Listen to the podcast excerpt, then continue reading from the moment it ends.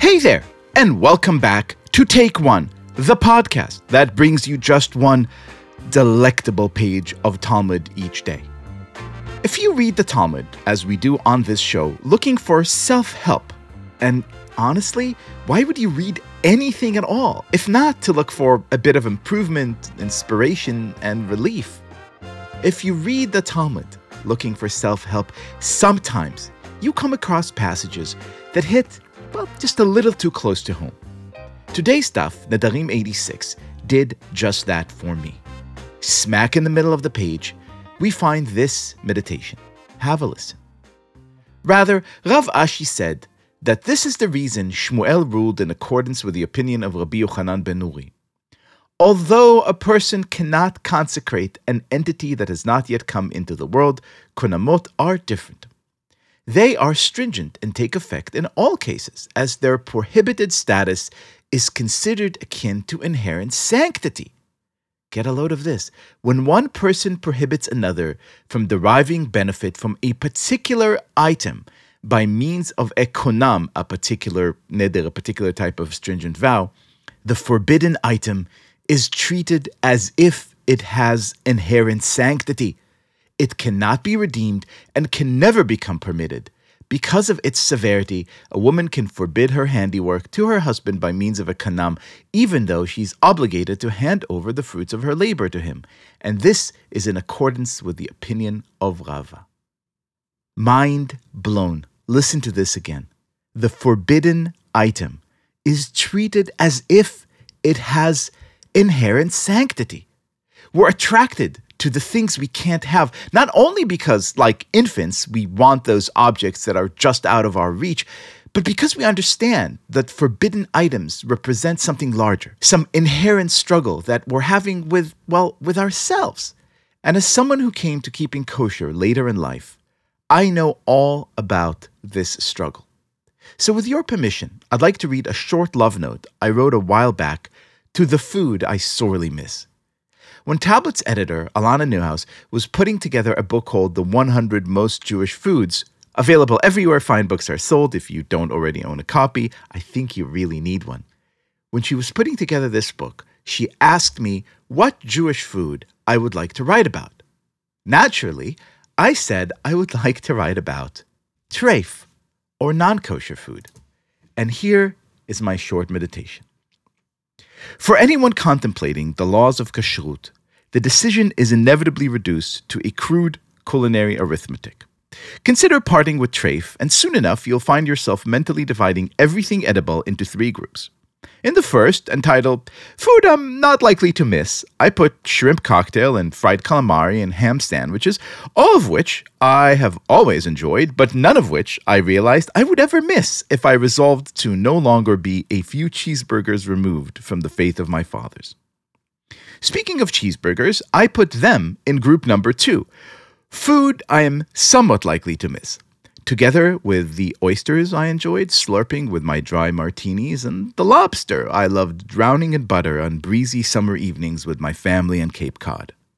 But group number three, reserved for food I absolutely could not imagine living without, contained one single entry bacon. It was, after all, my original sin the instrument of my fall from grace. I had spent the first decade and a half of my life blissfully unaware of its scent or its taste.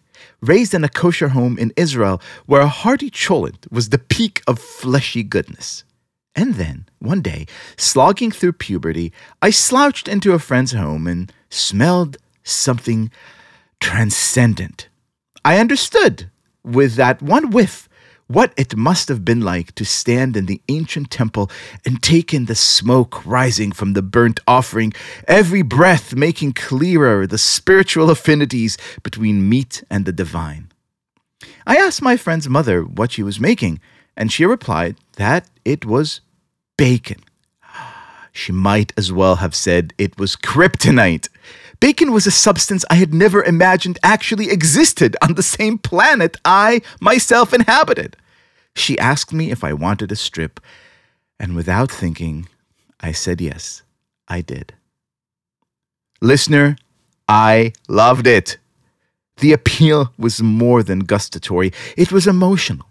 Eating bacon was like taking communion in a religion of my choosing, casting off the yoke of tradition my parents had placed on my back without my comprehension or consent.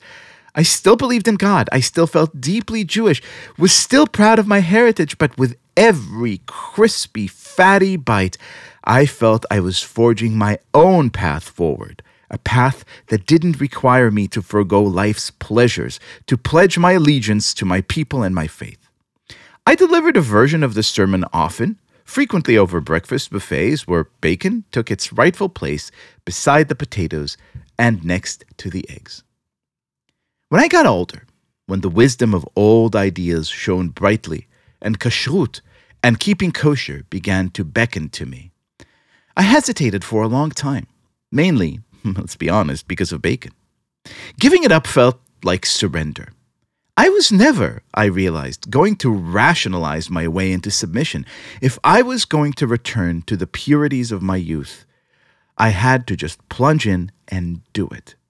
At first, every meal was a small heartbreak, defined by the meat that wasn't there.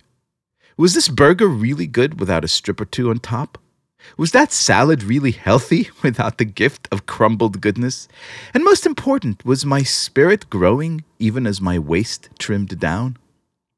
I got my answer one balmy afternoon, as we New Yorkers often do, on the street. I was hurrying somewhere when I passed an outdoor cafe where a young woman had just received her order a BLT, bacon, lettuce, tomato sandwich, the very spiritual balm I had ordered on so many drunken nights. I slowed down, allowing the familiar smell of bacon to settle in my nostrils. I expected to feel jittery, angry, distressed.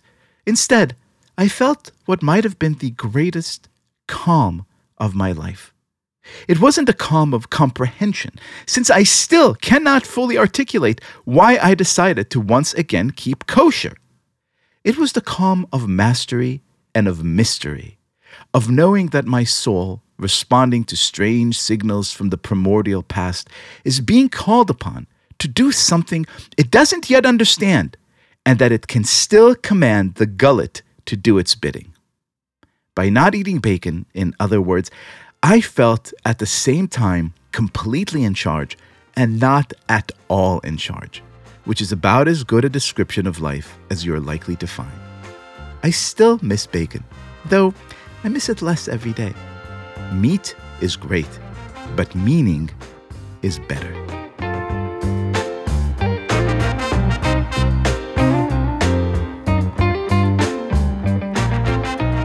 This has been Take One. If you enjoyed the show, and I hope that you do, please go rate and review us on Apple Podcasts or whatever platform you use to listen to podcasts.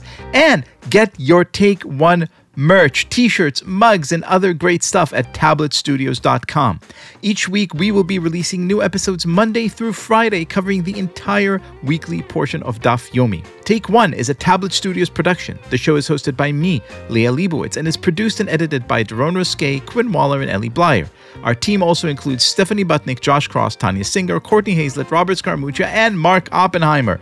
For more information, go to tabletmag.com slash take one or email us at take one at tabletmag.com. You could find us on Twitter at TakeOneDafyomi or join our Facebook group by searching for Take One Podcast. I hope we have made your day a little more Talmudic.